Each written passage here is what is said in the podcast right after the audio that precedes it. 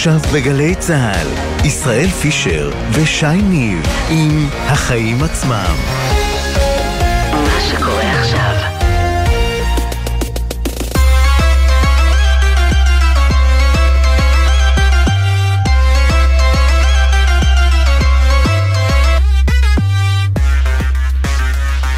השעה שש וארבע דקות, ואתם על החיים עצמם, התוכנית הכלכלית-חברתית של גלי צה"ל. אני שי ניב, ולצידי באולפן ישראל פישר. מה שלומך ישראל? אני מצוין, אין כמו לפתוח את השנה עם בשורות טובות. יש לישראל הסכם סחר חדש עם דרום קוריאה. זאת אומרת, אושרר ההסכם שהמשא ומתן עליו נמשך כבר הרבה מאוד זמן. מברוק לנו. מברוק! מיד ננסה להבין עם שרת הכלכלה אם מדובר באמת בבשורה משמעותית וחשוב יותר. אם ומתי אנחנו נרגיש את זה בכיס שלנו. אה, יש לי ניחוש, אה, אבל אשמור אותו להמשך התוכנית. אה, עוד בתוכנית שלנו היום, מהפכת השירותים הפיננסיים יצאה לדרך, וחברות פינטק יוכלו לקבל עלינו מידע. ברשות ניירות ערך אומרים שזה טוב לצרכנים לפחות. נראה. כן, וגם אני עוד זוכר שהפאונד הבריטי, אתה זוכר? היה שווה תשעה שקלים. כן, ועכשיו הוא בשפל זמן. היסטורי של שלושה שקלים ושמונים אה, אה, אגורות. נברר איך זה קרה. ובנוסף אנחנו נציג לכם היום עולם חדש ומהפכני כזה שלא תצטרכו לעבוד בו, וגם נדבר על הכיבוש הסיני של ישראל. כלומר, בעולם הרכב. אבל לפני הכל, שי, מה הכותרת שלך? כן, אז תשמע ישראל, אני רוצה להקריא לך ציטוט ברשותך, ותנסה להגיד לי מי אמר אותו. לפי הנתונים האחרונים, ישראל יקרה כמו טוקיו. יוקר המחיה דורס תחתיו את הישראלים, אבל את ראש הממשלה זה משעמם.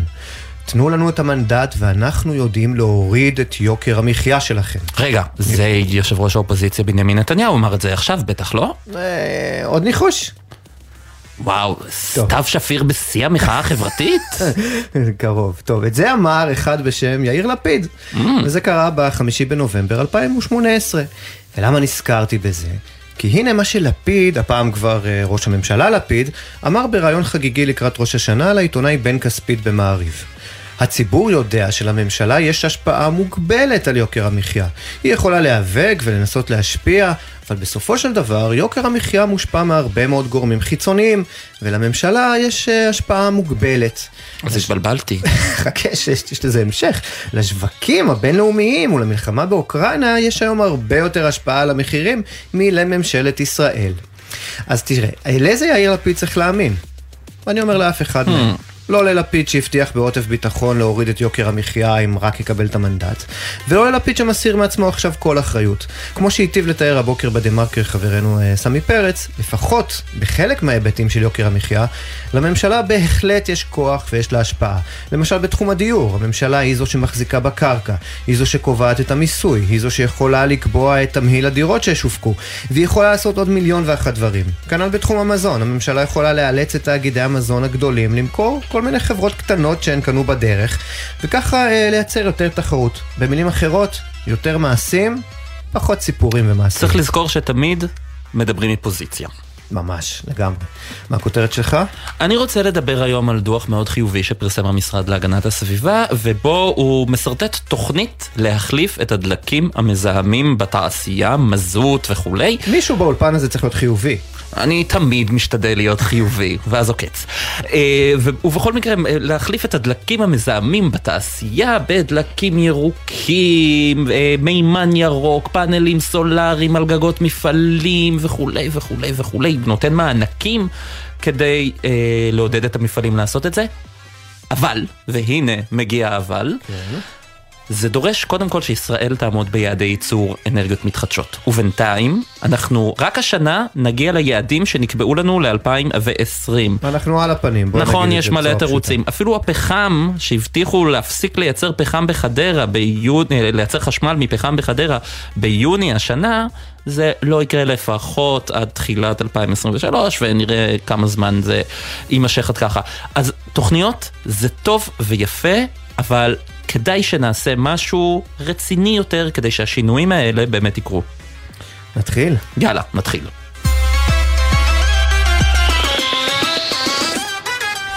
אז כמו שאמרנו בתחילת התוכנית, באמת קיבלנו היום חדשות טובות.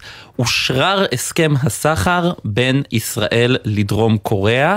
איתנו האלופה במילואים, אה, אורנה ברביבאי, שרת הכלכלה והתעשייה מיש עתיד. ערב טוב ושנה טובה. ערב טוב, רציתם אה, מעשים, אמרתם מעשים, קיבלתם מעשים. נו, אז בואי-.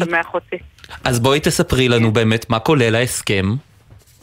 ההסכם בעצם, הסכם סחר חופשי, בעצם מסדיר את מערכת היחסים הכלכלית בין המדינות.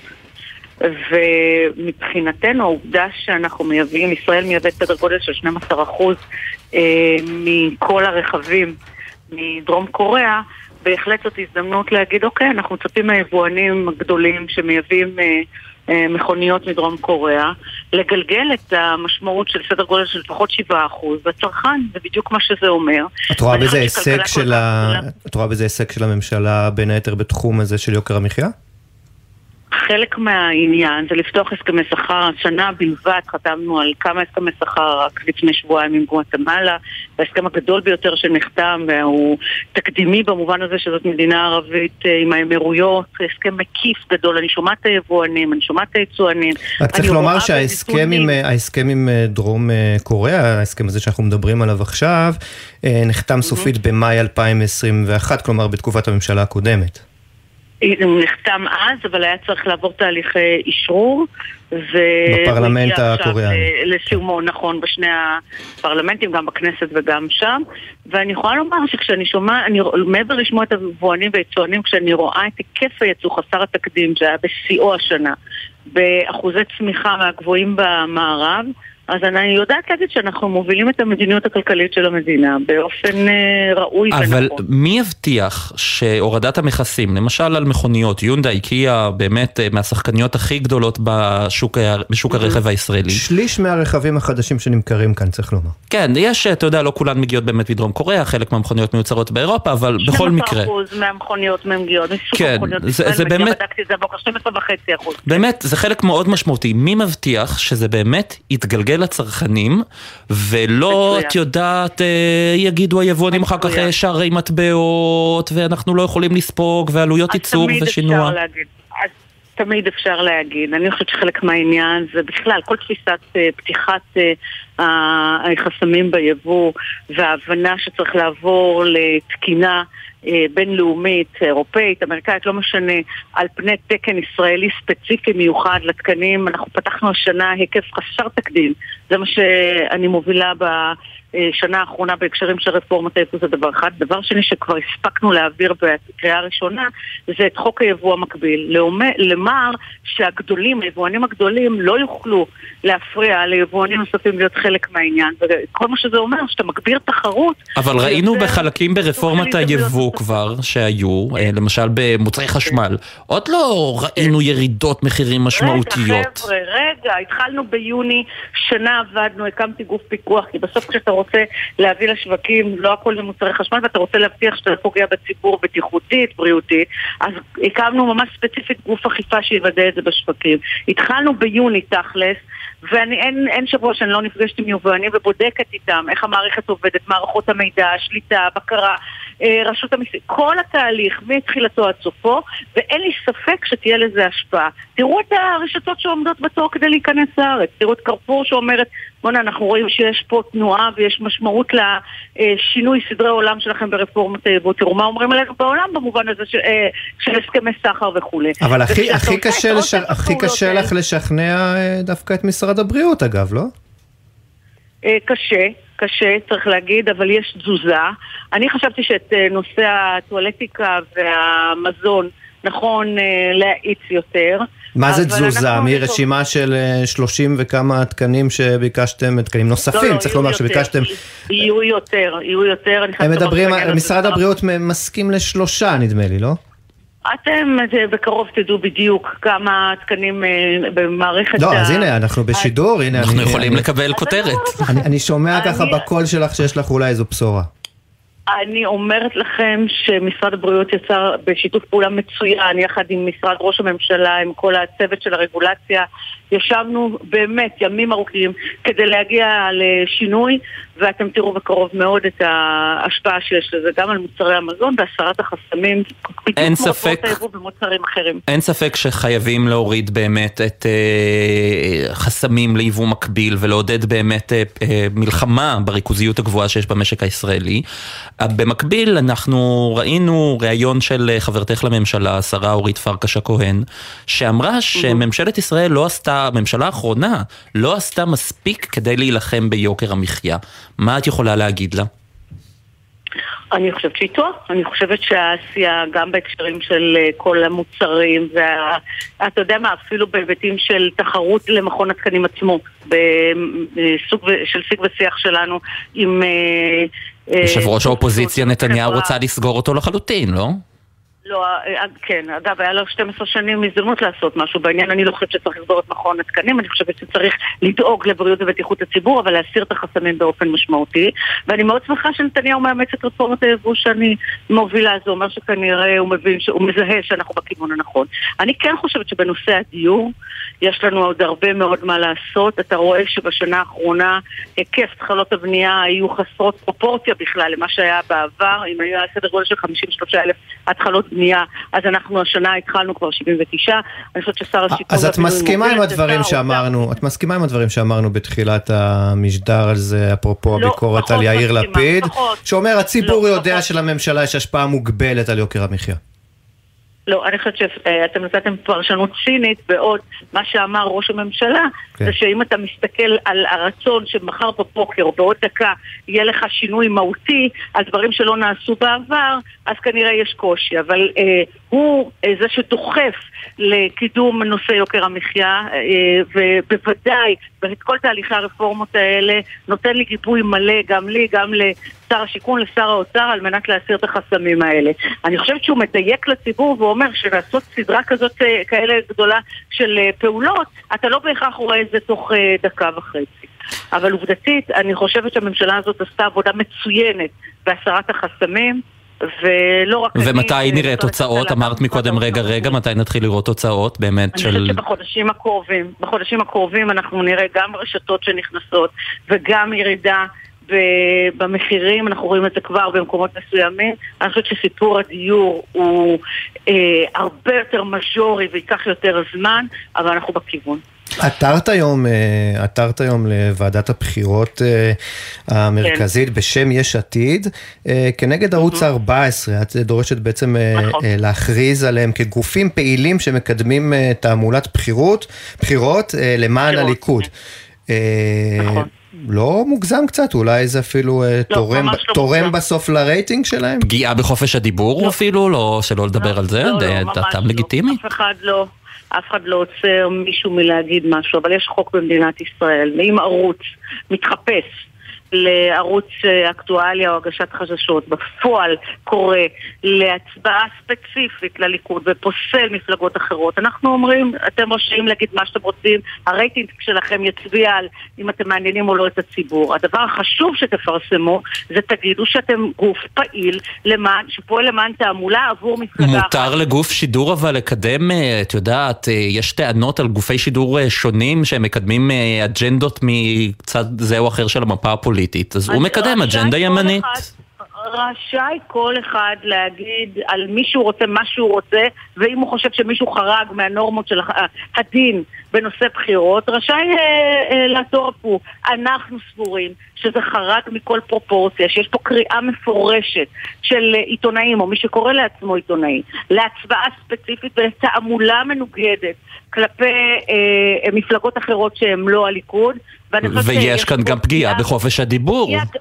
ממש לא. שידברו, שיגידו מה שרוצה. אני לא מכניסה מילים לפ- לפיו של אף אחד.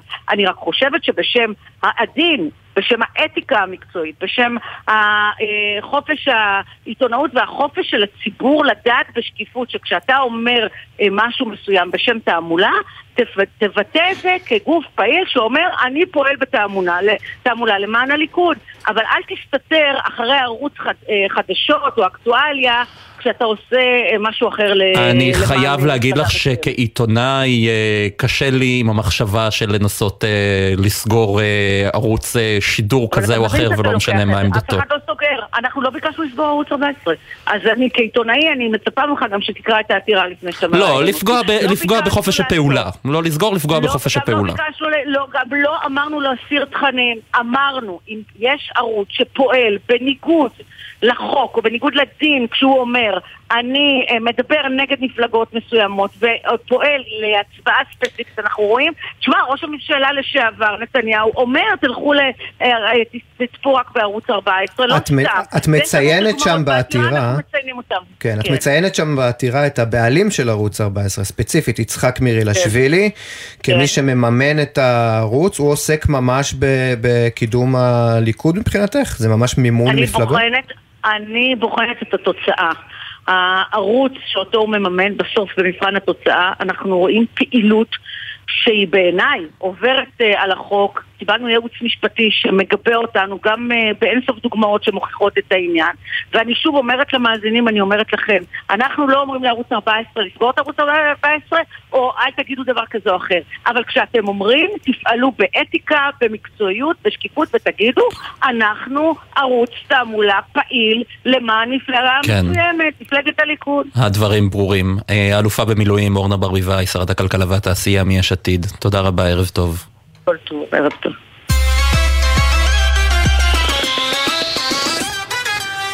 וגם סטארט-אפ, חברות פינטק, יוכלו לקבל עליך מידע. זה טוב? זה טוב לנו? בוא נשאל רגע את אה, יושבת ראש רשות ניירות ערך, ענת גואטה. ערב כן. טוב, שנה טובה. ערב טוב ושנה טובה לשי וישראל ולכל המאזינים. אז אתם באמת, רשות ניירות ערך העניקה היום רישיונות ראשונים לחברות פינטק לקבל מידע על הלקוחות. מה זה אומר בשבילנו? כן, אז, אז בעצם היום, היום הוא יום משמח במיוחד, אה, מכיוון שבאמת היום אה, רשות ניירות ערך נתנה רישיונות ראשונים אה, לשחקנים חדשים, לחברות פינטק. אה, חברות פינטק הן למעשה חברות שבאמצעות אה, טכנולוגיה יודעות לפתור בעיות פיננסיות אה, לאנשים ולעסקים. למעשה הרישיונות שהוענקו היום לאותן חברות פינטק, לארבע החברות הראשונות, ויש עוד רבות בדרך, יאפשרו לאותן חברות לקבל מידע עלינו ברשות ובהרשאה כמובן של, מהלקוח אה, על חשבונות הבנק שלנו ו, והסיבה שהדבר הזה הוא כל כך חשוב היא מכיוון שמידע אה, הוא הדבר היקר ביותר אה, שקיים היום בעולם, את זה מבינות חברות עסקיות ולמעשה... זהו, וזה מה שמפחיד ואחד- אותי, איך אני יודע שהן יוכלו לשמור על המידע שלי? המידע גם ממילא הוא, הוא אצלנו, לא? למה אני צריך חברה שתנתח לי את המידע? כי- אז קודם כל, מכיוון שעד היום זה לא היה ברור שהמידע שנמצא אצלנו הוא למעשה שלנו ואנחנו רשאים אה, להעביר אותו בהרשאה לכל אה, צד ג' ולמעשה הרפורמה הזאת מעבירה את הבעלות על המידע ללקוח והוא הגורם היחיד שיכול לאשר לצדדי ג' לעשות שימוש במידע הזה לטובתו. אז הביטחון אה, אה, של הלקוח בכך שהכניסה אה, למידע שלו והשימוש בו לטובתו מאובטח הוא קודם כל מכיוון שהטכנולוגיה הזאת היא טכנולוגיה שהמהות שלה היא שנעשית ברמת אבטחה גבוהה ורשות ניירות ערך היא למעשה רגולטור חזק שמפקח על הגופים האלה ומוודא שהם פועלים בהוגנות, ביושרה וברמת האבטחה הנדרשת על פי הכללים בחוק כדי לשמור על המידע שלא יזרום לאף אה, גורם אחר מלבד טובת הלקוח. זאת מה אני כצרכן פיננסי יכול להרוויח מה, מהמהלך הזה בעצם? אז קודם כל, חשבונות הבנק שלנו כולל, כוללים אה, כמות אה, אדירה של אה, עסקאות שעשינו עם הבנק שלנו. הלוואות, פקדונות, אה, עמלות בעובר ושב, דמי משמרת על תיקי ניירות ערך וכולי וכולי. אנחנו, אף אחד מאיתנו לא יודע בכל נקודת זמן האם אלה ההצעות הטובות ביותר שהיינו יכולים לקבל, פשוט מכיוון שכדי לקבל את ההצעות הטובות ביותר צריך לכתת רגליים, אה, לפעמים צריך להגיע לפקיד הבנק לפגוש אותו, צריך לבזבז זמן על שיחות טלפון. בעצם הטכנולוגיה יודעת לפתור את הבעיות האלה בלחיצת כפתור, בדיוק כמו שהמצאת האינטרנט חיברה בין גופים, בין אנשים ויצרה ערך רב. אה, אה, לכלכלה העולמית באמצעות מרחבי e-commerce שבהם כולנו... אה, רגע, אז מה, זה אומר שעכשיו אה, אני אפגוש פחות את הפקידת בנק שלי? אני דווקא מחבב אותה. זה אומר שאתה תוכל לפגוש אותה לקפה, אבל אה, אם תרצה לקבל הצעה להלוואה או הצעה לפיקדון בריבית מקסימלית, אתה בסך הכל תוכל אה, לעשות את זה באמצעות אפליקציה שתוריד, תיתן הרשאה לחברת הפינטק שעומדת מאחורי האפליקציה, ובתוך דקות אתה תוכל לקבל את ההוצאות הטובות ביותר, וגם לממש אותן בלחיצת כפתור בשניות. המציאות הזאת היא מציאות שבעצם מעבירה את הציבור, את הלקוחות, לקדמת הבמה, והופכת אותם למחוזרים אה, מאי פעם. שלמעשה עכשיו הבנקים יצטרכו לרדוף אחרי הלקוחות שלהם, ולא ההפך כפי שהיה. וואו, והדבר בנקים רודפים- בנקים רודפים אחרי הלקוחות, זה וואו, מתי זה, מתי זה ממש, עכשיו זה כבר ממש קורה, נכון? נתתם רישיון לארבע אה, חברות ויש עוד אה, עשר אה, נכון. חברות נוספות שהגישו בקשה. יש 15 חברות נוספות שנמצאות בצנרת. החברות שקיבלו רישיון הבוקר הן חברות אה, עם אה, פעילות קיימת, עם אה, מצבת לקוחות משמעותית, ככה שהכניסה שלהם לשוק, אני מעריכה שהיא תהיה מהירה יחסית. אני חושבת שעצם ההשקה של הרפורמה ועצם העובדה שהרשות הפכה להיות לגורם אה, פעיל במשחק, אה, משנה את כללי המשחק וגם אה, משנה את האופן שבו הבנקים אה, מתנהגים אה, ללקוחות שלהם. אנחנו רואים את זה כבר בתנועה הערה שהייתה בשוק הפקדונות בחודשים האחרונים מאז אה, העלאות הריבית, אה, ואני מאמינה שזה ייתן אה, הרבה יותר ערך ככל שיעבור הזמן וייכנסו גופים רבים נוספים לשוק. כן. תגידי, את פרשת ויסות המניות של הבנקים, תחילת שנות ה-80, את זוכרת? 1983. כן. הייתי בחיים. היית ילדה כמוני, אני מניח. אה, נכון. אני לא הייתי, לא נעים להודות. נעים, נעים. כן. אנחנו מזכירים את זה כי את היית שותפה בצוות לבחינת חוק הריכוזיות, שפרסם אה, ממש לאחרונה דוח שקובע שלראשונה, מאז פרשת אה, ויסות המניות, מוצע לאפשר לבנקים לחזור ובעצם להפוך למה שנקרא עושי שוק, כלומר הבנקים יוכלו לחזור ולסחור בבורסה. אז מה, חלפה הסכנה?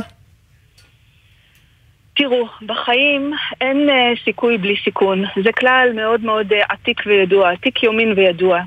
אה, את כל הנושא הזה של אה, היוזמה להכניס בנקים לתחום עשיית השוק אה, בבורסה, יזמה רשות ניירות ערך עוד אה, בשנת 2014, הוקמה ועדת בן חורין, זו הייתה אחת ההמלצות שלה, ההמלצה הזאת לא מומשה, ואנחנו באסטרטגיה שלנו אה, הכנסנו את הנושא הזה כנושא מתועדף אה, גבוה בסדר היום, ואני שמחה באמת שבדיוני אה, הצוות הריאלי-פיננסי בוועדת הריכוזיות, הנושא הזה קיבל מקום של כבוד. עכשיו, צריך לזכור אה, שכדי ששוק ההון יתפתח, אנחנו חייבים אה, להביא אותו לסטנדרטים מקובלים בעולם.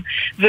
כמעט בכל השווקים המערביים המפותחים, בנקים משמשים עושי שוק מרכזיים במסחר, מכיוון שיש להם את היכולת אה, לנהל את הסיכון הזה בצורה יעילה. היוזמה בישראל היא יוזמה שבסך הכל סוגרת פער גדול שלנו ביחס לעולם, ואני רוצה להזכיר לכם שהבנקים כבר היום עושים שוק באגרות חוב ממשלתיות ובמכ"מים, כך שיש להם את המערכים שיודעים אה, לנהל את הסיכון הזה בצורה טובה. אז הטראומה נשכחה ש- בעצם, אני אני רק אזכיר למאזינים, אה, אני לא הייתי שם, אבל לפי מה שקראתי, ויסות מניות הבנקים זה בעצם שהבנקים שיחקו לא הוגן בשוק ההון וניפחו את השווי של עצמם. יפה, ישראל, זכרת טוב.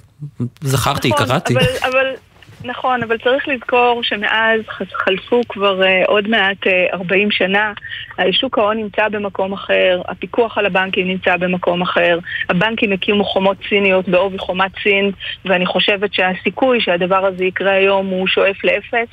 מה גם שלא מדובר כאן על uh, עשיית שוק במניות של עצמם, אלא במניות של חברות אחרות, והחשש פה באמת מפוטנציאל של ניגוד עניינים, ואולי uh, שימוש במידע פנים, ועוד כל מיני דברים ש, שלשחקנים בשוק הזה uh, יש ממה לחשוש, אבל uh, לכן uh, רגולטורים מעורבים במהלך הזה כדי להבטיח שהסיכונים האלה לא יתממשו, ובכל מקרה התועלת נטו לשוק ההון כתוצאה מכניסת הבנקים למרכז הבמה כעשיית שוק, היא עולה עשרות מונים על הסיכון האפשרי, מה גם שאותו אפשר לנהל ואפשר אה, אה, להסדיר באמצעות אה, רגולציה מתאימה.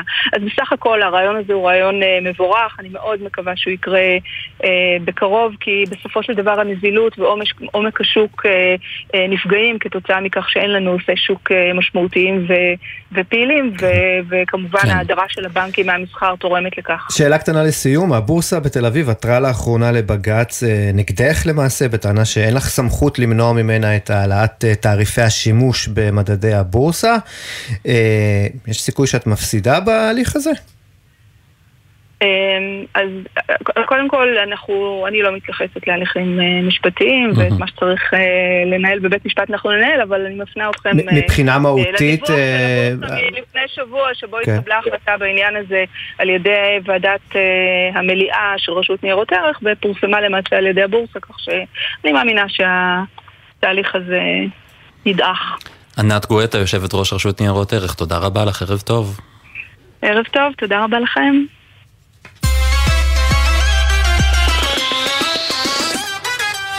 ריבית, יום שני. שוב הגיע הזמן שוב. הזה בחודש. יום שני הקרוב, בנק ישראל אה, צפוי להעלות את הריבית, זה כבר, זה, זה כמעט לא שאלה, נכון? השאלה היא רק בכמה? בכמה ולמה ואיך ומה האינדיקטורים שבאמת אה, מצביעים או באמת אה, אומרים אה, מה מנחה אותו. ו... זהו, אז בדיוק כן. בעניין הזה אנחנו רוצים להגיד שלום לאורי גרינפלד, האסטרטג הראשי של בית השקעות אה, פסגות. אהלן אורי. אורי, בוקר, ערב טוב. כן. כן, אז אה, בוא תספר לנו ככה מה, מה הצפי, עלייה של 0.5 אה, או 0.75 אחוז. אז אמרת באמת שהשאלה היא לא האם הוא יעלה, אלא רק בכמה, אה, וכרגע הערכות הן שהריבית תעלה בחצי אחוז. האנליסטים או החזאים שקצת מעזים יותר, מאמינים שאפילו נראה העלאה של שלושת רבעי אחוז. אה, וזה בעיקר בגלל הנתונים של האינפלציה שממשיכים להיות גבוהים בארץ. אבל מה, מחירי הדלק יורדים, מחר הולכים לפרסם כנראה עוד פעם ירידה במחירי הדלק בעקבות ירידת מחירי הנפט בעולם בימים האחרונים. בעיות השינוע בעולם נפתרות, אז מה, האינפלציה כבר אה, פחות דוהרת ממה שהיה בחודשים הקודמים, לא? אז אפילו הייתי אומר ההפך, היא יותר בוערת כי אותם גורמים שהזכרת, אם זה הדלק, אם זה... בעיות השינוע, אלו דברים שבכלל לא תלויים בבנק ישראל. הרי לא משנה כמה הוא יעלה את הריבית, זה לא יופיע על מחיר הנפט בעולם, או על הפקקים בנמלים. לא, אבל אם אנחנו רואים שהמחירים אה, יורדים, אני מניח שזו הייתה הכוונה בדברים של ישראל, אם המחירים יורדים, אז למה אנחנו צריכים אה, אה, לנקוט במהלכים אגרסיביים להפחתת האינפלציה? שהעלאת הריבית היא אחד הכלים לזה פשוט.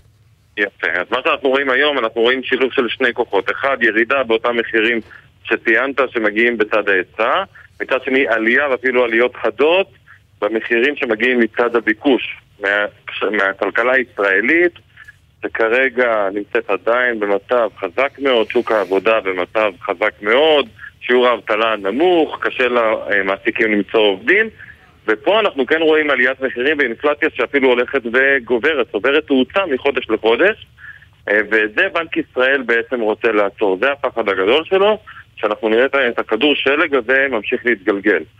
ולכן הוא יציב ויעלה את הריבית, למרות הירידה במחירי הדלק. סך הכל עדיין שיעור האינפלציה בישראל גבוה מאוד, משמעותית מעל היעד של בנק ישראל. בוא נזכיר, היעד הוא בין אחוז לשלושה אחוזים. אנחנו עדיין קצת... אה, כן, ומתי אבל אנחנו נתחיל להרגיש שבאמת את ההשפעות של העלאת הריבית, את אה, שוק הדיור, שוק ה... זה, מתי, מתי דברים יתחילו להתקרר כבר, אה, שנראה את זה? אז זה לוקח זמן, בנתונים מתחילים לראות, למשל בשוק הדיור רואים ירידה משמעותית בלקיחת משכנתאות חדשות. אבל עד שזה מגיע למחירים של הדירות או למחירים של השכירות לוקח זמן. בוא נחשוב על אה, בעצם אותו אדם שלקח משכנתה, לוקח איזה חודש-חודשיים, מה שאתה מבין, לא כולם קוראים את, הרי את הדפים שמגיעים מהבנק, אז לוקח חודש-חודשיים מה שאתה מבין שאתה משלם יותר, אחרי זה לוקח עוד כמה חודשים עד שאתה מחליט להקטין צריכה, להדק את החגורה קצת, ואז לוקח עוד כמה חודשים עד שאותם, אה, שהמעסיקים, החנויות, מבינות שיש להן ירידה בביקוש, אז הן מתחילות להוריד מחירים. זה תהליך שלוקח זמן. אני חושב שאנחנו נתחיל לראות בסוף השנה הנוכחית כבר יותר את ההשפעה של העלאות הריבית שהיו כבר, פלוס אלו שיהיו עד סוף כן. שנה. הריבית תגיע כנראה לשלושה וחצי אחוזים בסוף השנה הזו. אה, זה אם נוסיף לזה את ירידת מחירי הדלק וירידה במחירי השינוע שתשפיע כנראה על ריבים, מכשירי חשמל, דברים כאלו, בסוף אנחנו נראה כנראה במהלך uh, תחילת 2023 את האינפלציה מתחילה לרדת ואז בנק ישראל יוכל קצת uh, להירגע. כן. אורי גרינפלד, הסרטאי הראשי של פסגות, תודה רבה לך, ערב טוב. תודה רבה, ערב טוב. כמה הודעות ונחזור.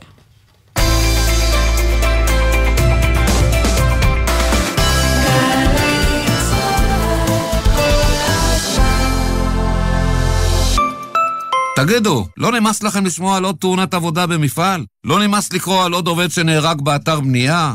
ולא רק העובדים בסכנה, גם אנחנו. כשזה נמאס, זה נמאס. די! כל אחת ואחד מאיתנו יכול למנוע את התאונה הבאה ולהציל חיים. ראיתם מפגע בטיחות? תדווחו. קו החיים, המוקד הלאומי לדיווחי סכנה, כוכבית 9214, או באתר המוסד לבטיחות ולגאות. המוסד לבטיחות ולגאות, דואגים לכם כאן. ייי, חגי תשרי! בואו להיות תל אביבים לכמה ימים ולחגוג איתנו את השנה החדשה. מגוון הטבות במלונות, במוזיאונים ובסיורים עירוניים. למידע ייכנסו לויזית מקף tlv.co.il בשלישי, ערב יום הכיפורים, שדרני גלי צה"ל חוזרים על שנת 1973. ב-12 בצהריים, רזי ברקאי בשיחת נפש עם האלוף במילואים ויושב ראש הסוכנות היהודית דורון אלמוג. ובאחת, זיכרונות מהמלחמה.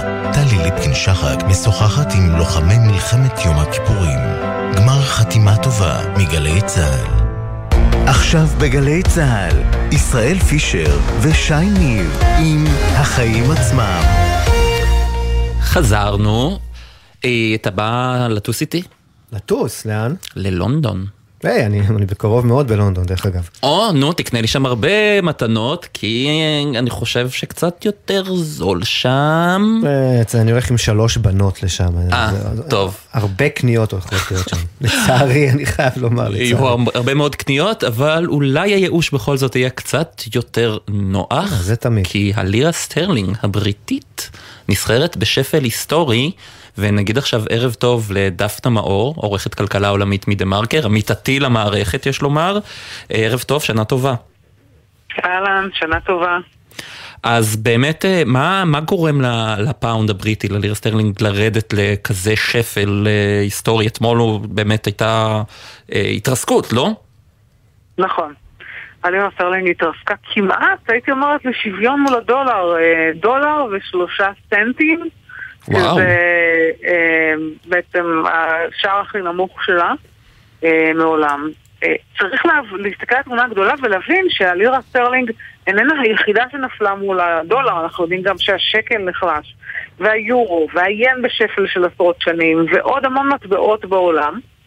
אבל ללירה סטרלינג היו מה שנקרא בעיות משלה, וזה לא בגלל, רק בגלל שמלכת אנגליה אה, הוותיקה ביותר בתפקידה הלכה לעולמה, אלא בגלל שבריטניה נמצאת עכשיו בסוג של משבר כפול ומכופל, אה, כמו אירופה, יש משבר אנרגיה.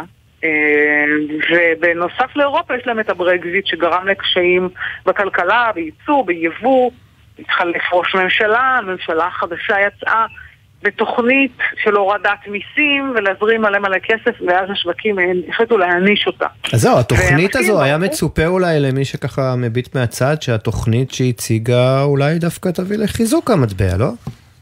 אני חייבת להגיד דבר כזה, שבפעם האחרונה, אני לא, לא יכולה לזכור פעם שהודיעו שיש הורדת מיסים וה, והשווקים נפלו.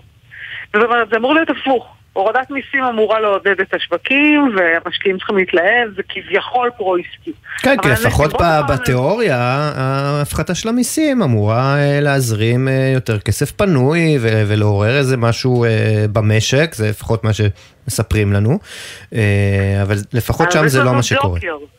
כן. יש לנו ג'וקר, והג'וקר הזה זה האינפלציה.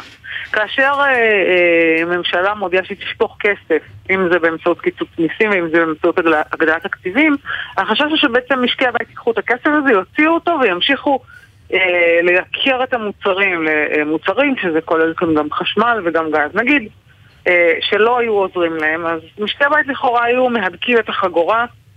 הם מורידים את הטרמומטר, במקום לחמם ל-22 מעלות מחמם ל-20, מבזבזים פחות אנרגיה, ואז הביקוש לאנרגיה היה יורד והמחירים היו יורדים, האינפלציה הייתה נרגעת.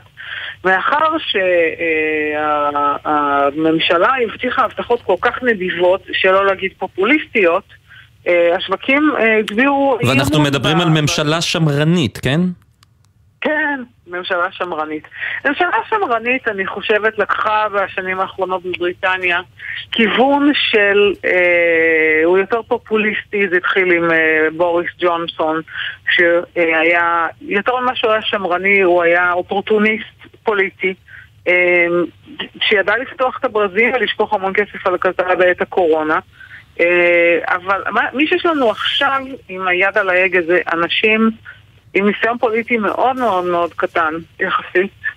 אה, אחרי שר אוצר שהיה מאוד, אה, אה, איך להגיד את זה, אה, אה, הפגין, הפגין מקצועיות ואחריות. אבל לא הצליח להיבחר לתפקיד ראש הממשלה.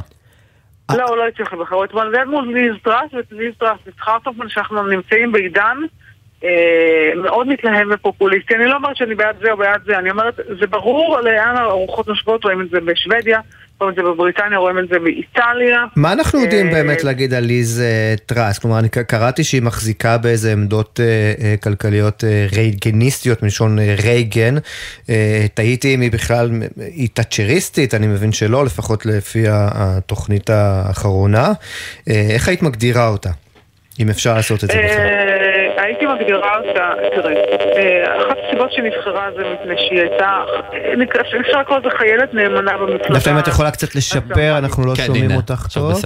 כן, אמרתי שהגדירו אותה כחיילת נאמנה של המפלגה השמרנית.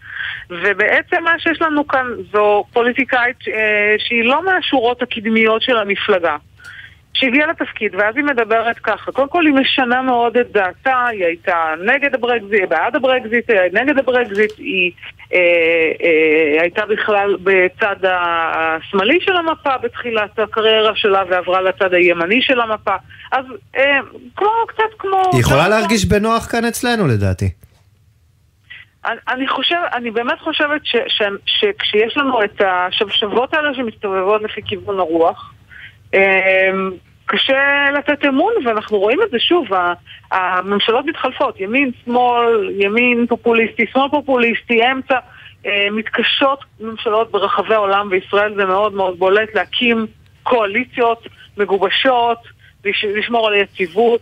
אה, איטליה, היה לנו ראש ממשלה מאוד אה, אמין ו, אה, ויציב, אבל הוא היה... סופר מריו. ראש ממשלה נבחר. מריו דרגי.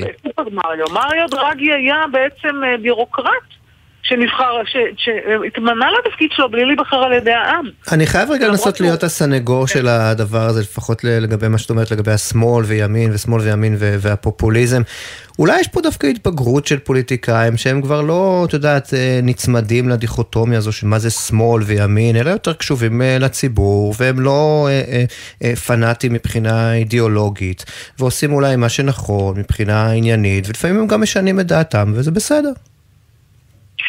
אמ, אני אגיד את זה ככה, מנקודת הראות של השווקים, ודרך אגב זו הייתה אחת הסיבות, שבמשך המון המון שנים תחת אה, שלטונו של בנימין נתניהו, שווקים היו, אה, המשקיעים היו מאוד פרו-ישראלים.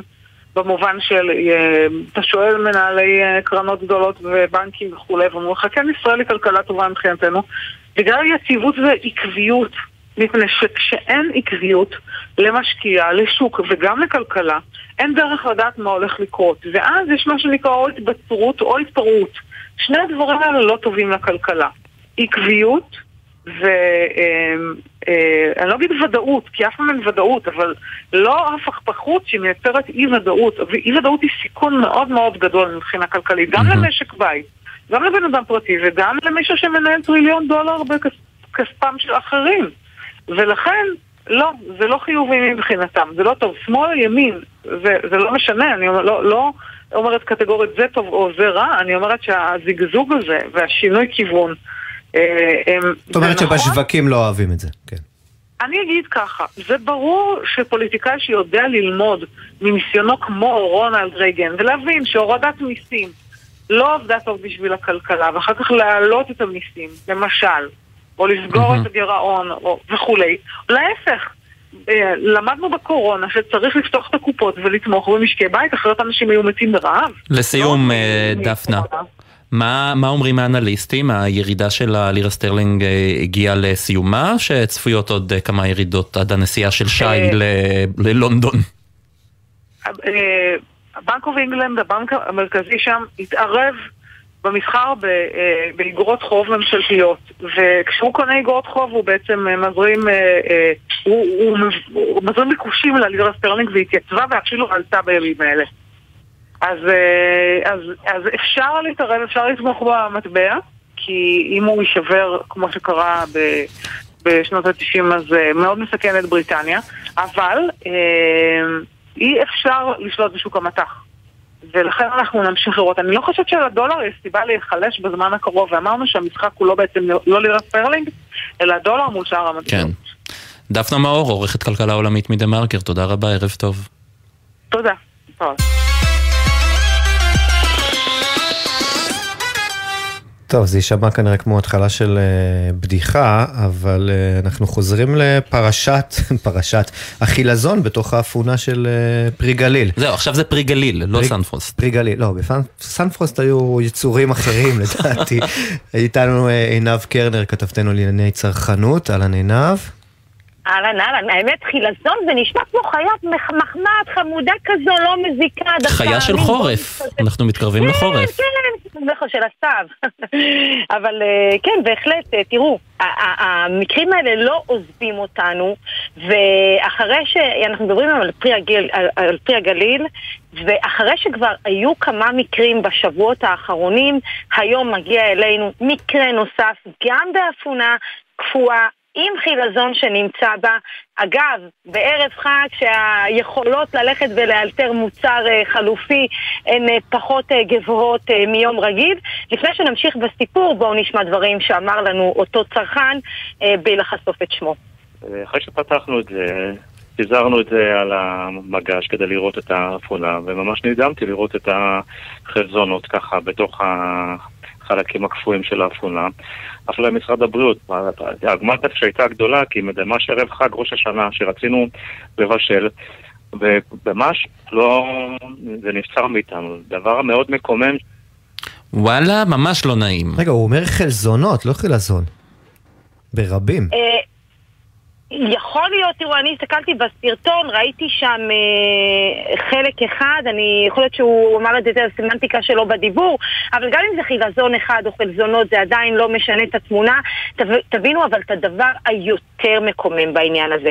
אני פניתי לפרי הגליל, שם אמרו לנו בהתחלה, שיפנה לשירות הלקוחות, הסרטון הזה לא מספק אותם, שיפנה לשירות הלקוחות בפנייה מסודרת, מה שאומר פניית התקשורת וגם הצרכן שפנה דרכנו, זה פחות אה, מצריך אה, טיפול מצד אה, פרי הגליל, ולאחר מכן פנינו גם למשרד הבריאות שקיבלנו את תגובתם. נו, מה הם אומרים? הם אוהבים להוציא הודעות כשיש רעש תקשורתי. הם עוד לא הגיבו למקרה הזה, אנחנו פנינו עליהם כבר לפני שבועיים על מקרה דומה, גם אפונה וגם חילזון בתוך שקית קפואה של אפונה ונתנו להם תגובה על המקרה הקודם, אבל אותו הדבר, ושימו לב, לאחר בדיקת הממצאים, בדיקה והחקירה של היצרן, הוחלט להטיל על היצרן קנס מנהלי, עם זאת הטיפול בתיק עוד לא הסתיים, והם יודיעו ברגע שהטיפול ייגמר. פנינו שוב לפרי הגליל, כי בכל זאת יש לנו תגובת משרד הבריאות. לא תאמינו מה אומרים לנו בפרי הגליל, אנחנו לא מכירים את זה. אנחנו לא יודעים על מה מדובר. רגע, הם לא מכירים את הקנס? הם צריכים לשלם קנס והם לא יודעים שהם קיבלו אותו? את דיווחת להם על לא. הקנס? אני, דיב... אני שלחתי להם את הודעת משרד הבריאות כפי שהיא, לא שיניתי כלשונה, שלחתי את זה לפרי הגליל, אמרתי, תגיבו לי בבקשה לדבר הזה. אמרו, אנחנו לא מכירים. ממתי זה שואלים אותי? אולי שלחו את זה. ביונת אה, דואר. יכול להיות. ובכל זאת, מה אמרו אחר כך בפרי גליל? היה להם עוד משהו להוסיף? אומרים שהם עדיין לא מכירים את הנושא, אבל הדבר היותר מקומם, מקומם ישראל, ושי, תראו, זה מקרה כבר רביעי או חמישי להבנתי, ואין פה שום recall שנעשה בדומה לשופרסל למשל, או סנפרוסט שרוקנה את כל המדפים. בפרי הגליל לא נקטו בצעד אה, דומה, ויש פה משהו שבאמת אה, מטריד ב, ב, גם בהתנהלות של... חברים, מסננת לחג הבא, או סתם לארוחה הבאה, פשוט מסננת, לשפוך מהשקית למסננת, ורק אז לסיר. אני חושב שזה יעבוד. כן. למה שלא החברה תעשה את זה עבורנו? אנחנו משלמים כל כך הרבה לא, אין כסף. ספק, אני מצפה לבקרת איכות קצת יותר טובה, אבל בכל אתה זאת... רוצה להרגיש את אה, הטבע? אז תרגיש אותו עד הסוף. דברים יכולים אה, לקרות. עינב קרנר, כתבתנו לענייני צרכנות, תודה רבה, ערב טוב. תודה רבה לכם, ערב טוב.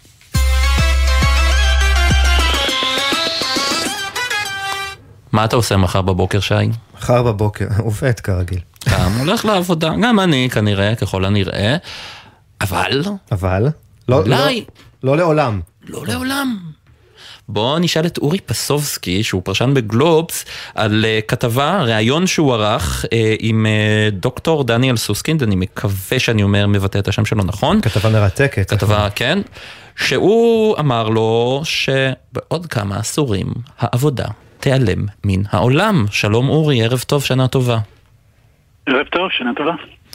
נו, אז מה אתה שמעת בריאיון? איך, איך, איך אנחנו יכולים אה, להעלים את העבודה מן העולם ולהתקיים גם בכבוד, כן? ואגב, במה, במה זה שונה, מ, אתה יודע, מכל האזהרות ששמענו בעבר? כבר שנים אומרים לנו, אני חושב שעוד מה, מאז המהפכה התעשייתית, זהו.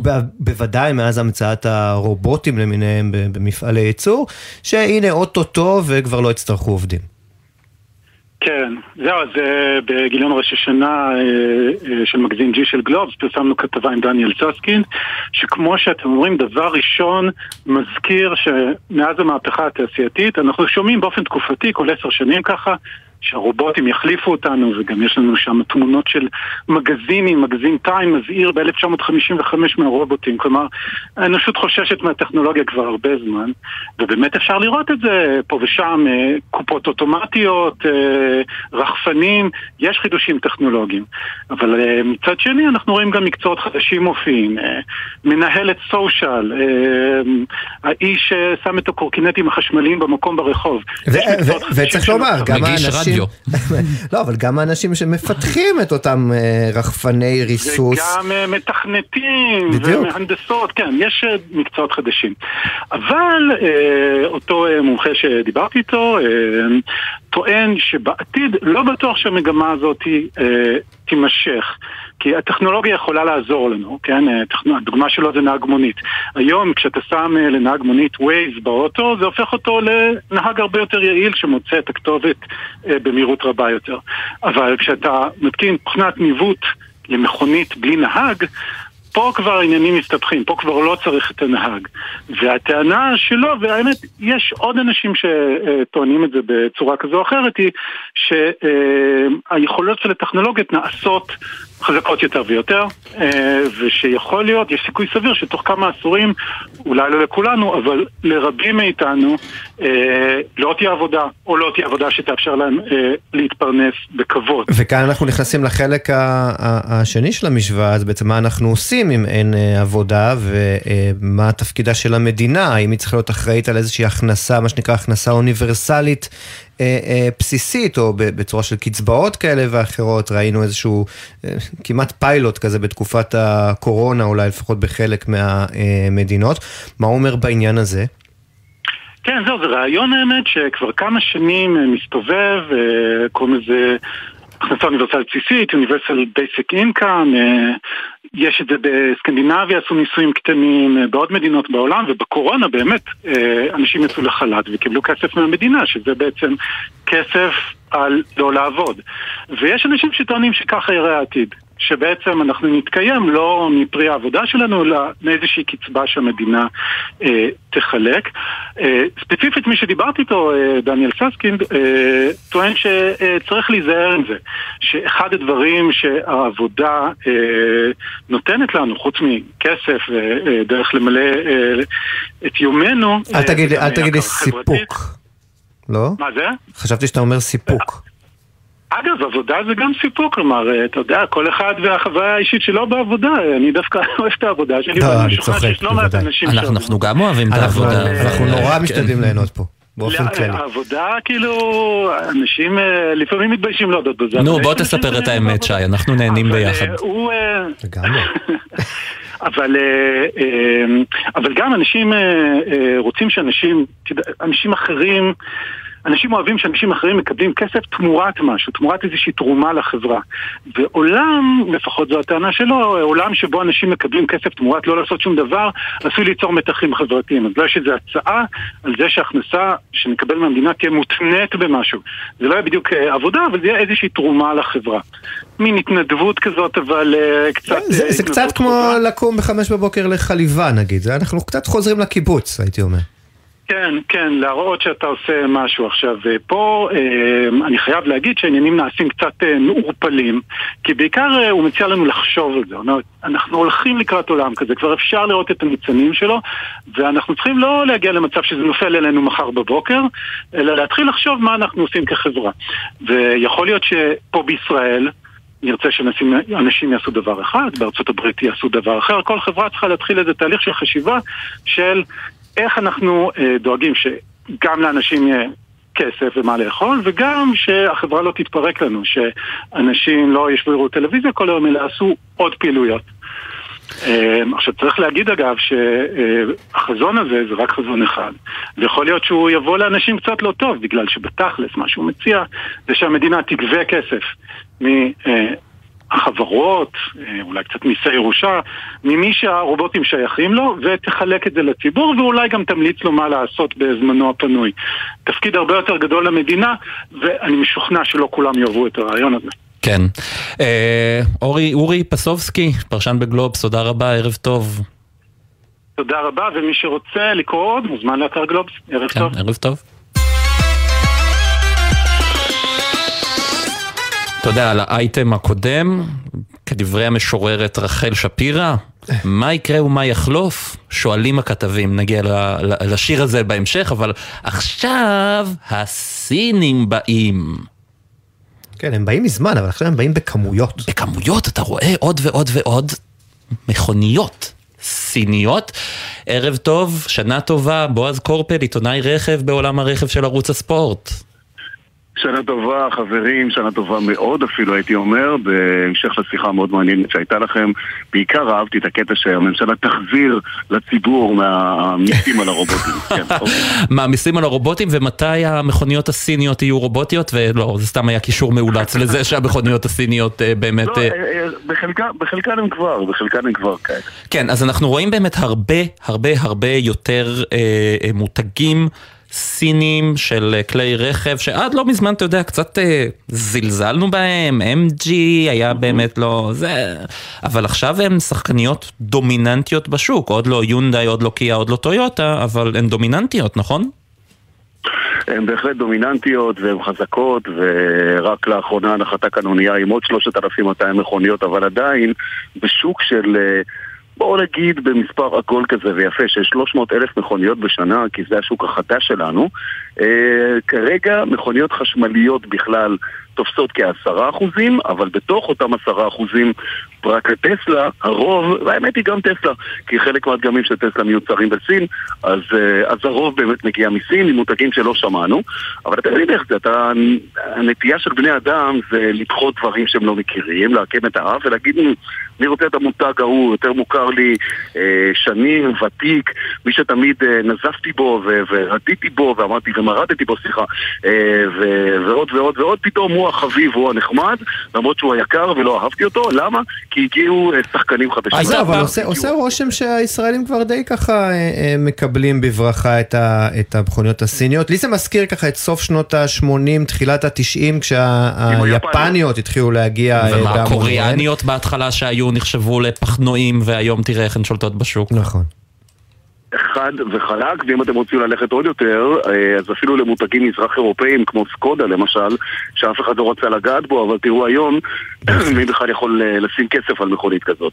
אז זה נכון, והמכוניות הסיניות מגיעות, והמותגים ימשיכו להגיע, מה שהגיע עד עכשיו השנה, אה, לפחות בחודש האחרון, זה איזשהו מותג חדש אה, שנקרא BYD, בעוד כמה שבועות יושק עוד מותג חדש בישראל שנקרא אה, WM, ואחר כך גם צ'רי הסינית תגיע לפה, סרס הסינית כבר... שהם מותגים. עממיים יותר, אם אפשר לקרוא להם משהו פה בארץ, בגלל המיסוי, אפשר לקרוא לו עממי, כי המחירים כשאנחנו אומרים עממי זה 150 אלף שקלים, זה עדיין לא מעט, אבל אה, באופן יחסי זה עממי. הרף עלה, אין מה לעשות, הרף עלה. מכונית, אה, מכונית אה, משפחתית, עממית, המחיר של הפעם היה פה 120 אלף שקלים, היום זה כבר בסביבות ה-150-155 אלף שקלים, אבל המשחק זה לא בדיוק חטוף כפי יכולתך, אלא בוא נראה מי יצליח להשיג. תראו מה עשו פה ג'ילי. הם היו בחודש שעבר המכונית הכי נמכרת בישראל, המכונית הסינית הזאת. אה, כן. כי פשוט היה להם מלאי, וכל מי שיצליח להביא לפה מלאי, ולא משנה אם מדברים על 100, 200, 1,000, 3,000 מכוניות, מי שיביא כאן מלאי יעיף אותו. פשוט זה נמכר כמו לחמניות חמות, כן. בועז קורפל, אה, זמננו תם, עיתונאי רכב בעולם הרכב של ערוץ הספורט, תודה רבה, ערב טוב. תודה לכם, ובנימה סינית, ניהאו. ניהאו. אהבתי את. המוזיקה ברקע ששמת לנו. זה, כן, זה שיר תשרי של חווה אלברשטיין, שמקודם ציטטתי את uh, חלק ממילותיו. אחד השירים הכי יפים לחגי תשרי. אז אנחנו נסיים, נספיק לשמוע עוד קצת זנב ממנו, נגיד תודה לתומר ברקאי ונועה ברנס שהפיקו, לגיא קפלן ומיכל כהן שהיו על הביצוע הטכני, עורכת הדיגיטל מיה אורן, מיד אחרינו 360 עם ג'קי חוגי. תודה רבה שי, ושיהיה המשך עונת חגים שמחה, נחזור בשבוע הבא. תודה ישראל פישר היה תענוג. עוד חמסין נשבר אתמול, גם החופש הגדול. נשבר אתמול, גם החופש הגדול.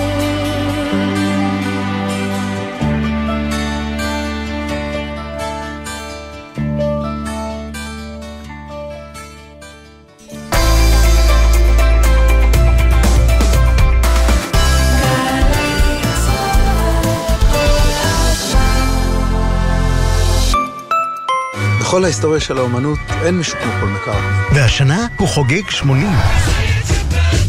עמית קלדרון מביא את הסיפור של אחד היוצרים ששינו את עולם המוזיקה. מקארטני מלחין וכותב שיר והוא יודע מיד איך זה יישמע בסוף. בסדרת תוכניות עם פינות, רעיונות והלעיתים הבלתי נשכחים. פול מקארטני מת.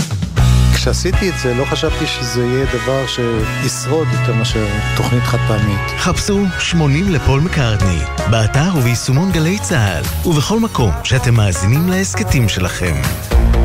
מיד אחרי החדשות, ג'קי חוגי.